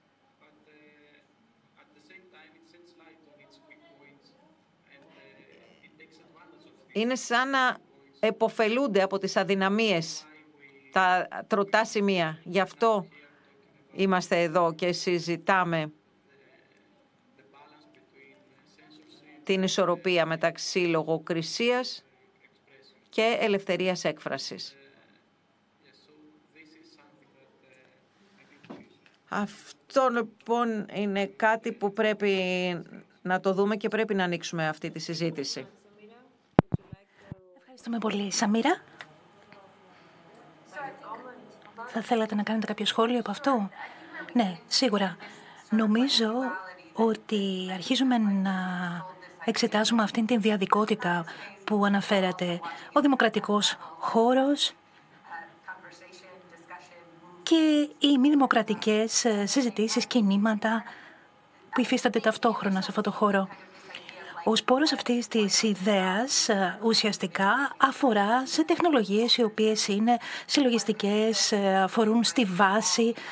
Μπορούμε όλοι να συμμετέχουμε, να οικοδομήσουμε αυτό το εγχείρημα. Αλλά όπως εξελίχθηκε αυτό, από την αρχή που έγινε 20 χρόνια πριν, το Facebook θέλει να πιστέψουμε ότι είναι δημοκρατική η πλατφόρμα. Θέλει να πιστέψουμε ότι όλοι μετράνε με έναν τρόπο ε, ισότητας. Τις τελευταίες εβδομάδες, αν ε, διαβάζετε εκθέσεις και έγγραφα που έχουν διαρρεύσει, αν μπω στο Instagram, μπορεί και να το κάνω τώρα ενδεχομένως για σας, αυτό που θα δω στο Instagram είναι διαφήμιση για το Facebook και συνήθως έχουμε κάποιον μηχανικό ή ερευνητή του Facebook ο οποίος μου μοιάζει όσον αφορά την ταυτότητά μου, είναι κάποιος στην ηλικία μου ενδεχομένως ή κάποιος που θα μπορούσε να γίνει α, φίλος μου που μου λέει πόσο δημιουργική είναι η πλατφόρμα και πόση φροντίδα αφιερώνουν σε αυτήν. Κανείς δεν αρνείται ότι υπάρχει καλός κόσμος που δουλεύει στο Facebook, αλλά το Facebook θέλει να πιστέψουμε εμείς στη δημοκρατική φύση του, έτσι ώστε να χρησιμοποιήσουμε το Facebook διαρκώς, γιατί ουσιαστικά είναι η οικονομία της επιζήτησης της προσοχής, ενδιαφέρεται να κερδοφορήσει. Δεν τον ενδιαφέρει καθόλου η δημοκρατία αυτών των φορέων. Τον ενδιαφέρει μόνο η διαφήμιση. Ουσιαστικά λοιπόν η φύση του όλου θέματος είναι διαδική, όπως ε, είπατε κι εσείς. Επιστρέφοντας σε αυτό που ανέφερε πριν από λίγο η Κάρολ όσον αφορά το Brexit, Σαμίρα και Νίκολας, θα ήθελα να σας ρωτήσω, πιστεύετε ότι οι ελεύθερες και οι δίκαιες εκλογές ανήκουν πια στο παρελθόν; Νίκολας; Λοιπόν, αν είναι να το θίξουμε το θέμα, η συζήτηση θα είναι μακρά. Όσον αφορά το αν είναι ελεύθερες και δίκαιες οι εκλογές, παρά την τρέχουσα κατάσταση των μονοπωλίων των ε, εταιριών ε, τεχνολογίας, θα ήταν σαφέστατα πολύ καλό ή πολύ καλύτερο αν μπορούσαμε να σπάσουμε αυτά τα μονοπόλια. Νίκολας, ε, εσείς που είστε, είμαι στο Βερολίνο, στην ε, Γερμανία, όπου είχαμε ελεύθερες και δίκαιες εκλογές. Ενδιαφέρον, γιατί η Γερμανία έχει πολύ πιο αυστηρούς ε, κανονισμούς και ρυθμίσεις για τις πλατφόρμες, έτσι δεν είναι; Η δική σας απάντηση, λοιπόν, θεωρώ ότι είναι πολύ ενδιαφέρουσα. Πώς, για παράδειγμα, αντιμετωπίζει η Γερμανία το... τη ρητορική του μίσους. Αυτό αποτελεί μια εξαίρεση. Για μας στην Βρετανία οι εκλογές μας ρυθμίζονται μέσω των χρημάτων που μπορούν να δαπανηθούν. Υπάρχουν λοιπόν όρια πάρα πολύ αυστηρά όσον αφορά τις δαπάνες. Αυτό δεν λειτουργεί πλέον στην Βρετανία. Υπάρχουν πάρα πολλοί τρόποι να δαπανίσει κανείς χρήματα στα μέσα κοινωνικής δικτύωσης, στο πλαίσιο εκστρατιών, εκλογικών με έναν τρόπο που δεν ρυθμίζεται πια από τις ε, υπεύθυνες επιτροπές για τις εκλογές. Δεν μπορώ να δω αυτό πώς διαφέρει σε άλλες χώρες από την κατάσταση που έχουμε εμείς στην Βρετανία. Δεν γίνεται τίποτα παρόλο που υπάρχουν πολλοί άνθρωποι οι οποίοι έχουν γύρει το θέμα καιρό πριν. Τίποτα δεν έχει γίνει ακριβώς για να αντιμετωπιστεί αυτό το κενό. Σαμίρα, κάποιες σκέψεις; Είναι μεγάλο ερώτημα αυτό είναι το τέλος των ελεύθερων και δίκαιων εκλογών. Εξαρτάται πάρα πολύ από το που βρίσκεται κανείς. Εγώ μπορώ εννοείται να μιλήσω μόνο για το πλαίσιο των Ηνωμένων Πολιτειών. Ελπίζω πως όχι είναι η απάντησή μου. Υπάρχουν διάφορα διαρθρωτικά προβλήματα που έχουμε εμείς εδώ στις Ηνωμένες Πολιτείες. Γίνεται όλο και πιο δύσκολο να, να γίνονται οι εκλογές ελεύθερα και με δίκαιο τρόπο. Ιδιαίτερα όταν μιλάμε για πληθυσμούς οι οποίοι είναι λίγο πιο περιθωριοποιημένοι και λαμβάνουν λιγότερες υπηρεσίες. Έχουμε δει κάποιες απόπειρες να γίνονται έτσι ώστε να παρακολουθεί, να παρακολουθεί η ελευθερία και η δικαιοσύνη στις εκλογές. Ε, υπάρχουν νόμοι για τη χρηματοδότηση των κομμάτων και λειτουργούν, αλλά πολλά χρήματα ουσιαστικά διοχετεύονται σε κόμματα τα οποία έχουν πάρα πολύ μεγάλη δύναμη. Υπάρχουν πολλές δυνάμεις ε, σύνθετες επί το έργο. Δεν είναι θεωρώ παραγωγικό το να παρατηθούμε σε και να πούμε ότι έχουν τελειώσει πια οι ελεύθερες και δίκαιες εκλογές. Πρέπει να δουλέψουμε έτσι ώστε να έχουμε προοδευτική νομοθεσία για να δούμε πώς μπορούν να ρεύσουν τα χρήματα και πώς ρεύουν τα χρήματα σε αυτές τις μεγάλες εταιρείες όσον αφορά την διαφήμιση, να υπάρχει μεγαλύτερη διαφάνεια. Υπάρχει ένα βίντεο στο YouTube ενδιαφέρον. Ο Alexander Nexo, ο οποίος ήταν από την Cambridge Analytica, ξεδιπλώνει τα χαρακτηριστικά προσωπικότητας που στοιχειοθετούνται με τα δεδομένα από το Facebook, τα οποία χρησιμοποιούνται και για εκστρατείες πολιτικές. Πρέπει να το δούμε αυτό. Πρέπει να γίνει διαφανής ο τρόπος με τον οποίο τα δεδομένα αυτά χρησιμοποιούνται προκειμένου να μας πουλάνε ιδέες οι οποίες δεν αφορούν μόνο στο να αγοράσουμε και να πουλήσουμε προϊόντα, αλλά ιδέες. Υπάρχουν απίστευτες συνέπειες, κυλικές συνέπειες για μας. Ελπίζω λοιπόν όχι είναι η απάντησή μου, να μην έχουμε το τέλος των ελεύθερων και δίκαιων εκλογών, αλλά υπάρχουν πολλά θέματα. Λοιπόν, υπάρχει έρευνα και δεν μπόρεσε να αποδείξει την εγκληματική συνωμοσία μεταξύ της Ρωσίας, για παράδειγμα, και της εκστρατείας πολιτικής του Τραμπ. Εν τούτης, ε, ξέθεσε κάποια πράγματα ότι το ρωσικό κράτος μπορεί να διαφημίσει στο Facebook να βάζει δηλαδή διαφημίσεις ε, πολιτικού περιεχομένου και να εισπράττονται τα χρήματα σε ρούβλια και βλέπουμε ουσιαστικά εμείς την κορυφή του παγόβουνου και εξπακούεται ότι υπάρχουν πολύ πιο δύσκολα εντοπίσιμα γεγονότα τα οποία συμβαίνουν. Όταν βλέπουμε εδώ ότι υπάρχει και πληρωμή και γίνεται πληρωμή σε ρούβλια, είναι εξαιρετικό. Ναι, είναι εντυπωσιακό αν το σκεφτούμε. Λοιπόν, δεν τα φτάσαμε τα πράγματα σε σημείο του να παραβιάσουμε το νόμο. Το γεγονός ότι η νομοθεσία δεν συμβαδίζει με την τεχνολογία έτσι ώστε να μπορεί να την ορίσει υπαρκώ δεν σημαίνει ότι όλα αυτά που γίνονται είναι εντάξει και πρέπει να γίνονται. Νίκολας, Ξέρουμε ότι η κοινωνία των πολιτών έχει οργανισμούς παρατήρησης, τους λεγόμενους watchdog, όπως ερευνητές, δημοσιογράφους, οι οποίοι προσπαθούν να παρακολουθήσουν, για παράδειγμα, τον αλγόριθμο ροής ειδήσεων του Instagram. Το Algorithm Watch είναι μια τέτοια οργάνωση. Μέχρι αυτή τη στιγμή ποια είναι τα ευρήματά σας; Αυτό είναι πολύ ενδιαφέρον. Πώς αντέδρασε το Facebook στο δικό σας το έργο; Λοιπόν, όπως είπα και πριν, λέει ο κύριος Κάτσερ Μπρέλ, προσπαθούμε να καταλάβουμε καλύτερα τον αλγόριθμο για τη ροή ειδήσεων του Instagram και δημιουργήσαμε για αυτόν τον λόγο ένα εργαλείο όπου οι άνθρωποι μπορούν να μοιραστούν κάποια δεδομένα ε, μέσω του browser και ο στόχος ήταν να καταλάβουμε πώς γινόταν η προτεραιοποίηση διαφόρων αναρτήσεων post στην ροή ειδήσεων. Μπορείτε να δείτε στο algorithm.watch ORG τα αποτελέσματα της έρευνάς μας. Κάναμε λοιπόν τρία πειράματα. Το ένα αφορούσε στους δημιουργητές περιεχομένου, όπου μπορέσαμε να δείξουμε ότι οι εικόνες αυτών των ανθρώπων ε, που δημιουργούν περιεχόμενο, των λεγόμενων influencer, ήταν λιγότερο πιθανό να φανούν στη ροή ειδήσεων εθελοντών όταν οι influencer ε, αυτοί ε, λειτουργούσαν. Ιδίως αν σκεφτούμε τα like και τα σχόλια, τα comment. Υπάρχει λήψη αποφάσεων ενεργή από αυτούς που δημιουργούν τους αλγορίθμους προκειμένου να σπρώχνουν, να οθούν το περιεχόμενο και μετά είδαμε για την Ολλανδία και τη Γερμανία ερευνητικά ε, κάποια πράγματα όσον αφορά την κατάσταση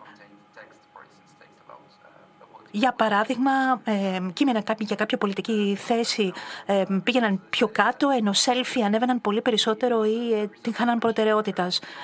Ήταν ε, ισχυρά τα αποτελέσματα από στατιστική απόψεως, αυτά τα οποία ανέφερα, εν τούτης παραμένει δύσκολο να τα ερμηνεύσουμε, διότι όπως προελέχθη, αλλάζει ο αλγόριθμος διαρκώς.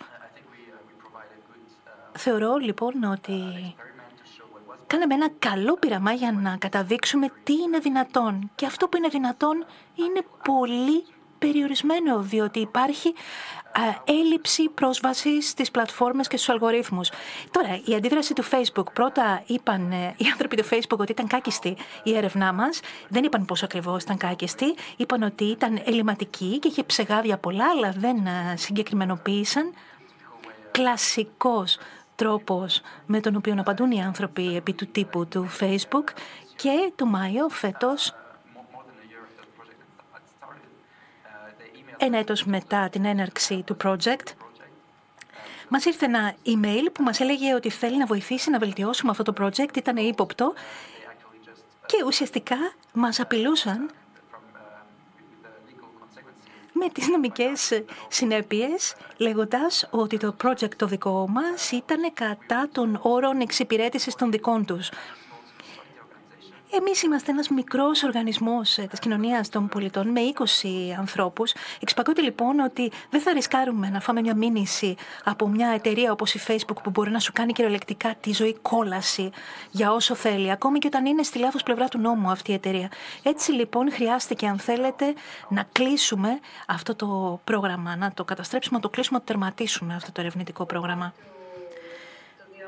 Λοιπόν, πάμε πίσω στο κοινό. Κύριος Ζαφύρης. Ο κύριος Ζαφύρης θα θέλει κάτι να ρωτήσει. Λέει η κυρία Μποσδούκου. Κύριε Ζαφύρη; Ναι. Ναι, σας ευχαριστώ. Και καλησπέρα και από μένα. Θα έκανα ένα σχόλιο τεχνικό, αλλά άλλαξα γνώμη ακούγοντας την συζήτηση και θα κάνω, αν θέλετε, μία φιλοσοφική δηλώση. Θα διατυπώσω ένα ερώτημα. Το Facebook ε, είναι λίγο γερασμένο. Ως καταναλωτές, γιατί εμείς νιώθουμε την ανάγκη να κάνουμε αναρτήσεις, να απαντούμε σε αναρτήσεις, να δίνουμε άδεια κτλ.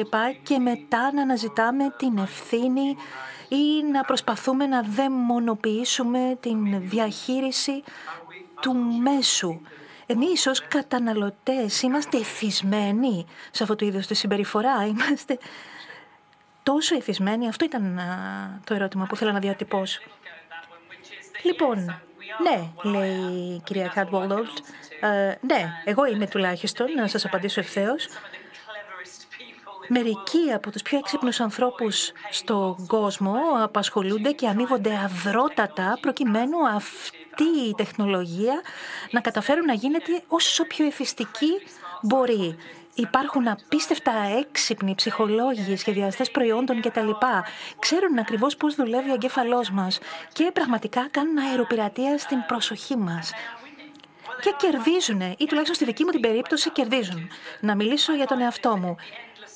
Αυτό, αυτή την κύληση προς τα κάτω, το scroll, θεωρώ ότι με αφορά. Πάντα κάτι υπάρχει καινούριο. Ναι, είναι σαν την ε, ψυχολογία του καζίνο, λέει ο σχολιαστής. Ναι, είναι κάτι που δύσκολα εγώ μπορώ να κόψω και απελπίζομαι. αυτό είναι κακό. Αυτό είναι κακό, Κάρολ, για όλους μας. Ναι, το ξέρω. Και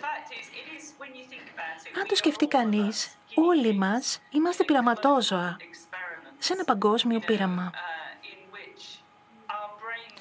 στο οποίο ουσιαστικά είναι σαν να επαναπρογραμμάτισαν τον εγκέφαλό μας στην περίοδο μισής γενιάς ανθρώπων. Και αυτό που μας έχουν κάνει, πώς να το θέσω, αυτός είναι ο ορισμός του καινούργιου θαυμαστού κόσμου στον οποίο ζούμε και δεν ξέρουμε καν ποιες θα είναι οι συνέπειες ή μη σκοπούμενες ενδεχομένως, αλλά σε προσωπικό επίπεδο εγώ πρέπει να σας πω ότι αισθάνομαι άβολα με το πώς η δική μου η ατομικότητα έχει μετασχηματιστεί ουσιαστικά από αυτές τις πλατφόρμες ε, της τεχνολογίας. Ίσως υπάρχει κόσμος εκεί που θα λέει ότι πρέπει να επιδείξεις αυτοπιθαρχία επιτέλους και δίκαιο έχουν και απόλυτο μάλιστα. Θα έπρεπε και δεν το κάνω. Άρα δεν ξέρω πώς να απαντήσω στο ερώτημά σας. Ναι, θα πάω να ελέγξω τις λογαριασμούς σας μετά. Ωραία. Ας προχωρήσουμε γιατί μας έχουν μείνει μόνο πέντε λεπτά και έχουμε πολλά ερωτήματα. Είδα εδώ πολλά χέρια ε, σηκωμένα από το ακροατήριο που μας παρακολουθεί ζωντανά σήμερα, αλλά λάβαμε και κάποια ερωτήματα τα οποία θα ήθελα και εγώ να συζητήσουμε. Κυρία Τζουβανάτου. Ευχαριστώ. Πολύ πολύ σύντομα. Ήθελα απλώς να πω ότι το θέμα αυτό σχετίζεται και με τη διδακτορική μου διατριβή. Οι πλατφόρμες αυτές ουσιαστικά έχουν γίνει κρίσιμες υποδομές. Γιατί άνθρωποι όπως εγώ χρησιμοποιούμε τις πλατφόρμες αυτές, διότι βεβαίως είναι πολύ βολικές. Είναι ευχάριστες.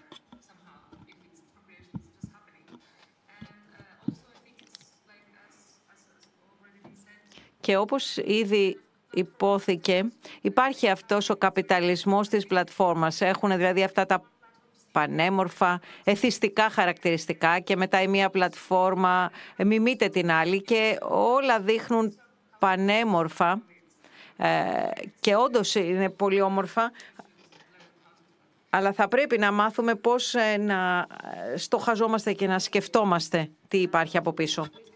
Ευχαριστούμε. Κυρία Κατηφόρη. Καλησπέρα σας και από εμένα. Ευχαριστώ που με προσκαλέσατε.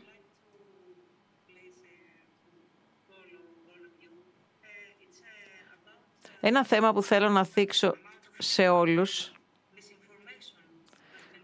είναι η παραπληροφόρηση την οποία λαμβάνουμε. Και πώς μας επηρεάζει όλους η παραπληροφόρηση, ειδικά σε σχέση με την πανδημία, τον εμβολιασμό κτλ.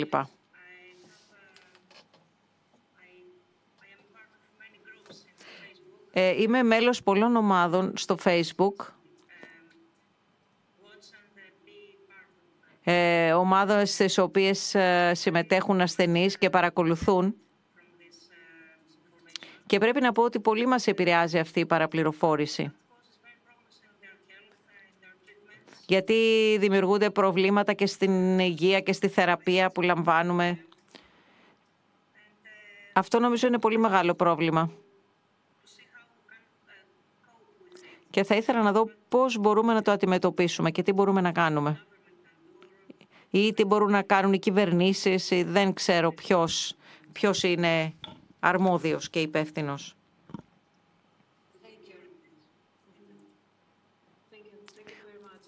Ευχαριστούμε. Θα επιστρέψω στις ερωτήσεις που έχουμε λάβει από το κοινό και από όσους ε, παρακολουθούν τη συζήτησή μας διαδικτυακά. Θα μπορούσατε παρακαλώ να προβάλλετε στην οθόνη τις ερωτήσεις.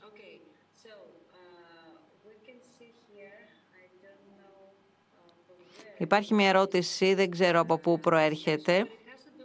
Έχει να κάνει με, τις, ε, με την είδηση ε, από το Facebook, από τον κύριο Ζούκερμπεργκ, για το Metaverse, όπως το ονόμασε. Λέει λοιπόν η αλλαγή του ονόματος του brand του Facebook και η αστίαση στο Metaverse, στο Meta ήταν ε, μια άμεση απάντηση, ανταπόκριση για να σώσει την εταιρεία; Μπορώ να προσπαθήσω εγώ να απαντήσω. Ναι, ήταν ίσως απάντηση στη μαρτυρία της Φράνσις Χάουγκεν.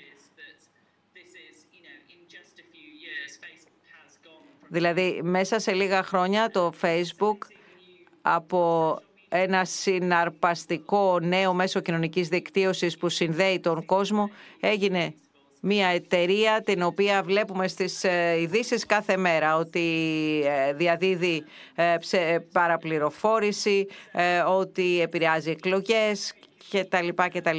Άρα είναι πολύ βολικό τώρα που το Facebook αντικαθίσταται στις ειδήσεις και έχει πλέον μια νέα ταυτότητα. Νομίζω είναι μια, ένα statement από πλευράς τους γιατί όπως σας είπα ε, το Facebook είναι προσιλωμένο στο μέλλον και βλέπουν μπροστά τους τα καινούργια εδάφη που μπορούν να κατακτήσουν.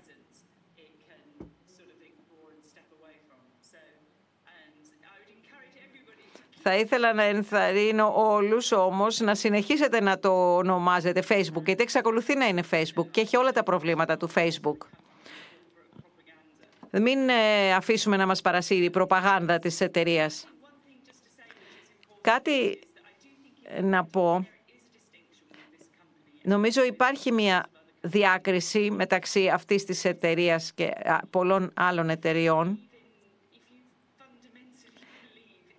Εάν πιστεύει κανείς ε, θεμελιωδώς ε, στην ε, φιλελεύθερη δημοκρατία και θέλει να υπερασπιστεί τη δημοκρατία, τότε νομίζω ότι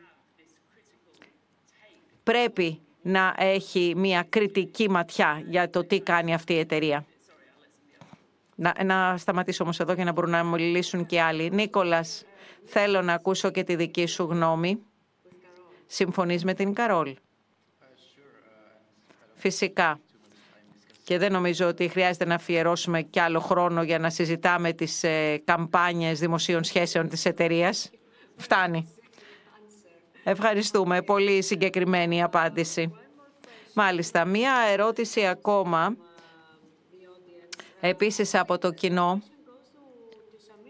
Και μάλιστα η ερώτηση είναι για τη Σαμίρα. Γιατί σε ακούσαμε, Σαμίρα, προηγουμένως, να μιλάς για το κουμπί like. Εδώ λοιπόν έχουμε μία ερώτηση για την οικονομία της προσοχής. Είναι κάτι που το ανέφερες και εσύ ως όρο. Το έχεις αναφέρει και ε, ε, πολύ στο παρελθόν. Ποιος είναι ο δικός μας ρόλος σε αυτή την οικονομία;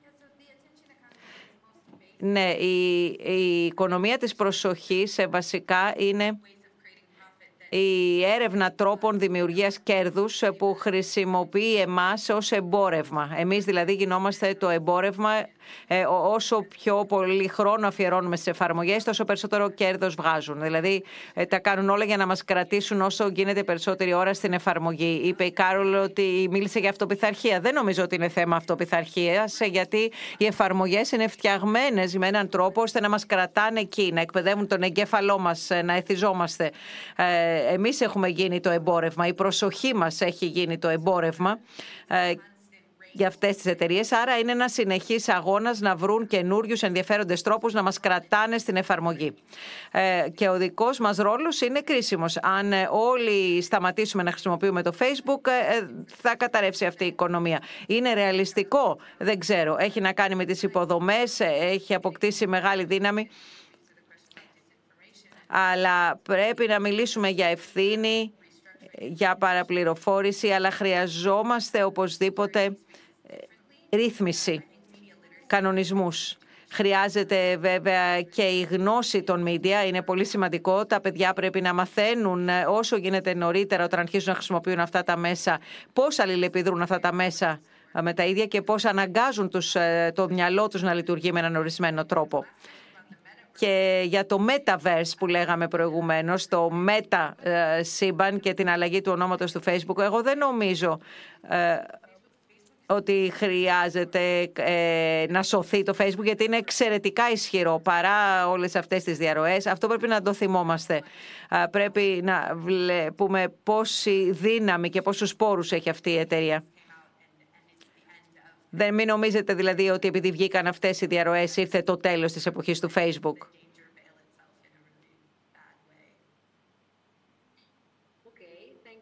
Μάλιστα. Ευχαριστούμε Σαμίρα. Δύο ερωτήσεις έχω για όλους σας και μετά θα πρέπει να κλείσουμε. Η, ερώτηση από το κοινό είναι μάλιστα μια ερώτηση από το Βέλγιο. Ενδιαφέρον την ε, λάβαμε την πληροφορία αυτή από το λογαριασμό μας στο Instagram. Ε, λέει λοιπόν κάποιος από το Βέλγιο, εάν θα μπορούσατε να αλλάξετε ένα πράγμα αύριο, ποιο θα ήταν; Παρακαλώ, πολύ σύντομες και πολύ συγκεκριμένες απαντήσεις. Καρόλ. Ένα πράγμα, ένα πράγμα. Εγώ θα διέλυα την εταιρεία, θα έκλεινα την εταιρεία. Υπάρχουν πολλά που μπορούμε να κάνουμε, αλλά αυτό θα έκανα. Θα ξεφορτωνόμουν την εταιρεία. Θα την έκλεινα. Και θα έφτιαχνα μια καινούρια πλατφόρμα μέσω κοινωνικής δικτύωσης. Νίκολας; Εγώ δεν νομίζω ότι υπάρχουν πολλά πράγματα που μπορούμε να αλλάξουμε. Έχουμε πολύ καλή νομοθεσία που υπάρχει ήδη. Απλώς χρειάζεται οι πολιτικοί να την εφαρμόσουν την νομοθεσία. Μάλιστα και το δεύτερο ερώτημα που είναι δικό μου ερώτημα, εγώ το έθεσα και θα παρακαλέσω και τη Σαμίρα να απαντήσει και στις δύο ερωτήσεις. Μέχρι σήμερα, ειδικά μετά από τα καινούργια στοιχεία για το Facebook, οι πολιτικοί διστάζουν να χειριστούν αυτά τα θέματα. Είναι διστακτικοί. Και ήθελα να ρωτήσω για ποιον λόγο; Μήπως υπάρχει κάποια σχέση μεταξύ μέσων κοινωνικής ε, δικτύωσης και πολιτικού συστήματος; Σαμίρα; Ε, ως προς το ένα πράγμα που θα άλλαζα. Η σχέση μεταξύ πολιτικής και Facebook είναι μεγάλη και πολυσύνθετη. Αλλά εάν μπορούσα να αλλάξω ένα πράγμα, θα ε, αφαιρούσα όλες τις διαφημίσεις από τα μέσα κοινωνικής δικτύωσης. Καμία διαφήμιση. Και η υποδομή μπορεί να μείνει, μπορεί να γίνει δημόσια υπηρεσία. Η σχέση τώρα είναι πολυσύνθετη για να απαντήσω σύντομα. Νομίζω ότι βλέπουμε στην Αμερική κάποια πράγματα. Υπάρχει μια παρανόηση του πώς λειτουργεί η τεχνολογία. Υπάρχει νομοθεσία για τα άλλα μίντια που προσπαθούν να την εφαρμόσουν αναδρομικά, ε, αλλά ε, δεν συμβαίνει. Το, το, ίσως το μεγάλο πρόβλημα είναι ότι πολλές φορές οι μεγάλες εταιρείες τεχνολογίας χρηματοδοτούν τους πολιτικούς. Νίκολας; Δεν έχω πολλά να προσθέσω. Η σχέση μεταξύ πολιτικών και Facebook δεν είναι κάτι που μπορώ να το συνοψίσω σε λίγα λόγια. Εντάξει, μπορείς να κάνεις ένα σχόλιο ίσως, γιατί όλοι έχετε εμπλακεί σε αυτό, ε, εμπλέκεστε σε αυτό τον κόσμο και μέσα από τους, από τους οργανισμούς σας συγκεντρώνετε δεδομένα, παρακολουθείτε τη δραστηριότητα. Επειδή λοιπόν δεν έχουμε ακούσει πολλά από τους πολιτικούς. Θα θέλαμε να μας πείτε πώς το εξηγείτε. Εμείς συνεργαζόμαστε με πολιτικούς που είναι ενημερωμένοι, δραστήριοι και το βλέπουμε και στο Ευρωκοινοβούλιο. Γίνεται πολύ καλή πολιτική, ε, πολιτικό έργο, πολύ καλό πολιτικό έργο για να βελτιωθεί η ζωή των Ευρωπαίων πολιτών. Από την άλλη, δεν μπορούμε να αποδώσουμε όλα τα προβλήματα στα μέσα κοινωνικής δικτύωσης. Και μετά υπάρχει, ε, υπάρχουν και οι πολιτικοί που δεν ενδιαφέρονται ε, και που μπορεί να μην χρησιμοποιούν το διαδίκτυο. Ας πούμε, στη Γερμανία έξι χρόνια πριν είπε η καγκελάριος ότι είναι καινούρια γη το διαδίκτυο, παρόλο που το μεγαλύτερο μέρος του πληθυσμού ήταν ήδη online. Υπάρχουν λοιπόν πολιτικοί διαφόρων ειδών, όλων των ειδών, δεν μπορούμε δηλαδή να τους ε, τοποθετήσουμε όλους τους πολιτικούς σε μια ομοιογενή ομάδα. Ευχαριστούμε. Καρόλ, νομίζω είναι πολύ δύσκολο γιατί από τις μεγάλες εταιρείες τεχνολογίας πολλά χρήματα διοχετεύονται στην πολιτική. Και ουσιαστικά στη Washington τα μεγαλύτερα λόμπι είναι από τις εταιρείες τεχνολογίας. Στην Ινδία, ας πούμε, βλέπουμε ευθυγράμμιση μεταξύ της κυβέρνησης και, της ε, και των πλατφορμών τεχνολογίας της Silicon Valley και βλέπουμε και μία... Ουσιαστικά βλέπουμε την ε, Silicon Valley ε, να συνεργάζεται με την αυταρχική εξουσία γιατί χρειάζεται την εξουσία για να αυξήσει το μερίδιο αγοράς της αυτές τις χώρες. Το είδαμε και με τον Τραμπ στην Αμερική. Υπήρχε αυτή η ιδεολογική ευθυγράμμιση. Και αυτό το θεωρώ εξαιρετικά προβληματικό. Όπως και το ότι εξαρτώνται από τις πλατφόρμες αυτές οι πολιτικοί για να κερδίσουν τις εκλογές. Και αυτό έχει οδηγήσει σε αυτή την διστακτικότητα να, να ελέγξουν τα πράγματα. Και γι' αυτό βρισκόμαστε σε αυτή την τρομερή θέση τώρα. Ευχαριστώ πολύ. Σας ευχαριστώ πολύ όλους για αυτή την τόσο ενημερωτική συζήτηση. Επίσης θέλω να ευχαριστήσω όλους όσοι μας παρακολουθήσατε ζωντανά διαδικτυακά και που είχατε την ευκαιρία να μιλήσετε, να, να, να, συνομιλήσετε με τους ομιλητές μας.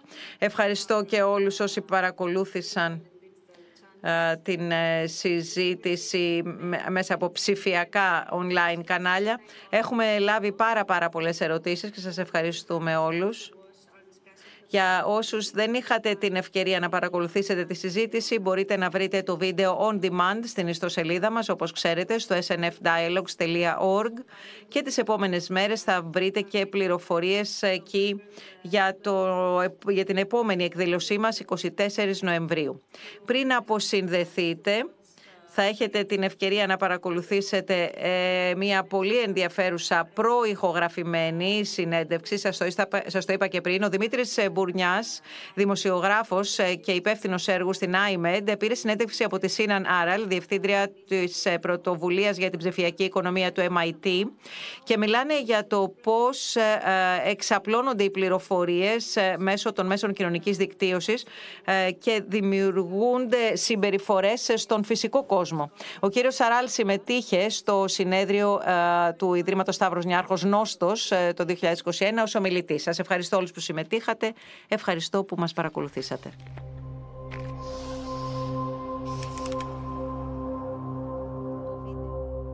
Hello, Professor Sinan Aral. We are so happy you're with us today. Uh, thank you for your time. So good to be here. Thanks for having me. You have mentioned that relationships formed by algorithms surpassed relationships introduced by humans back in 2013. So, how do you imagine relationships will look like in 2033? We have no idea. Think about this for a second, just let it sink in. For all of human history, we were introduced through the choices of individual people. In other words, we met someone on the street, we chose to speak to them or not, or we chose to introduce our friends to each other or our family members to each other and so on, and they formed relationships. That was the way human evolution went for thousands and thousands of years. In 2013, algorithms overtook human introduction uh, as the primary source of new relationships in 2013. So for the last, uh, you know, approximately eight years, uh, algorithms have been creating the matches that will go on to create offspring and continue human evolution. So the question is how is the gene pool mixing different under algorithmic guidance uh, than human decision making? Uh, and what does that mean for evolution? What does that mean for the future generations of humans and how will they be different? We don't know. We don't know. Can we have possibly created something that our nature and physiology cannot possibly catch up with, much like being on a 5 Mach airplane? And can we ever decouple the, the dopamine spurts in our brains from the constant scrolling? Well, yeah, I mean, I think that there are strategies for dealing with the neurological effects of social media. There are strategies uh, in the design of the technology itself, and there are strategies for how we use technology. So, a great example is that, um, well, two, two things. So, um, first of all, you may or may not know that Steve Jobs, the inventor of the iPad, wouldn't let his kids use the iPad. And that makes you wonder, you know, if the person who invented the thing and is the chief evangelist for the technology won't let his kids use it what what does that mean for how it affects us? There are a number of things that we can do. So a great example is to so social media gives you dopamine hits but it's combined with what's known as this variable reinforcement schedule because it comes in the form of notifications. Oh you got a new like or a new comment on your content that gives you the dopamine spike but the incoming notifications or message and messages could come at any moment. And therefore we're glued to our phones and even if they're on the table over there wondering is it going to buzz? Is it going to light up? Is it going to vibrate? You know did i get a new you know thing? And so that creates this habitual use of social media. And i describe this uh, as you know in my book um, in chapter uh, three, I think it is, or four, uh, where we where I describe your brain on social media. That is the title of the chapter, and it describes all of these neurological functions. The solution to that, or one solution in terms of use, is to schedule your social media time. Make a particular time in the day where you do social media and don't do it the rest of the day, and then turn your notifications off. It is your words that we have to end the debate of whether the social media are good or evil. Can you elaborate on that? What I said was that we have to get past the debate about whether social media is good or evil, uh, because the answer is yes.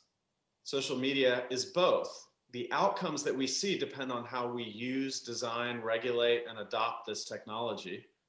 The next 18 to 24 months is absolutely critical the entire globe is questioning the uh, role of social media in society and how we should design it, how we should write laws around it. And what we do next is going to have tremendous consequences for our democracies, our economies, and our public health. In terms of social media affecting the physical world, which is something you have really elaborated on, in a decade after the Arab Spring, uh, just days after the Capitol storming, how much more the, the, the, link can be direct between the physical and the, and the digital?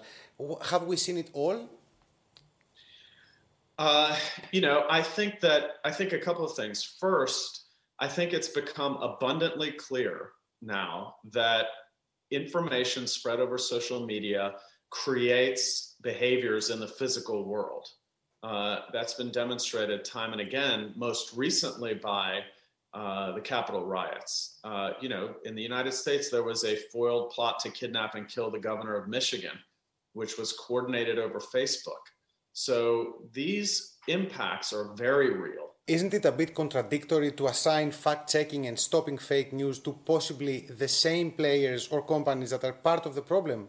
Again, who will guard the guardians?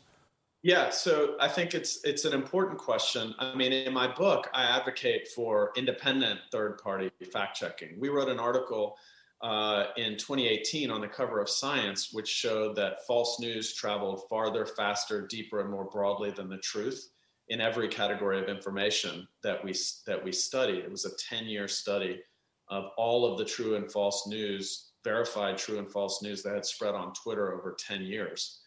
And uh, in that study, we used six independent fact checking organizations, uh, a consortium of international fact checkers. That could be um, a, a, a, way to outsource to objective third parties uh, fact checking. Uh, Facebook and others, other social media, work with those international fact checkers now. So there is some use of them currently uh, we could make it more systematic. You have worked with every social media platform yourself. You have been an entrepreneur in the field and a researcher in the field. Is the hype machine also a source of solution? Have you gone rogue? This is personal. This is what? Yeah. Yeah. No. No. I I believe that uh, there is tremendous promise in social media, uh, and there's the potential for tremendous peril. And so I think we should, as a society, try to achieve the promise and avoid the peril. And I wrote the book in order to try and help us do that. And uh, what do I mean by promise? Well, you know, uh, social media is creates a lot of value for society. It creates meaningful human connection. Uh, it supports the organization of minority voices. You know, the founders of the Black Lives Matter movement say that there would be no Black Lives Matter movement uh, without social media. Uh, it creates a tremendous amount of economic value. So at MIT and other research at Stanford, we've estimated that Facebook creates about $370 billion a year in consumer surplus in the United States alone. Imagine that globally and in some parts of the uh, world, Facebook is the internet. So in the Philippines, Facebook is the internet. Parts of Africa, Facebook is the internet. You can, uh, you know, many people use social media to start and run their own businesses, which creates jobs, economic opportunity. You can use social media to gain valuable skills. Uh, the dissemination of uh, very quick meaningful public health information. Uh, it's a massive source of news. You know, the Ice Bucket Challenge raised a quarter of a billion dollars with a B for ALS research in eight weeks. That is an incredibly powerful technology.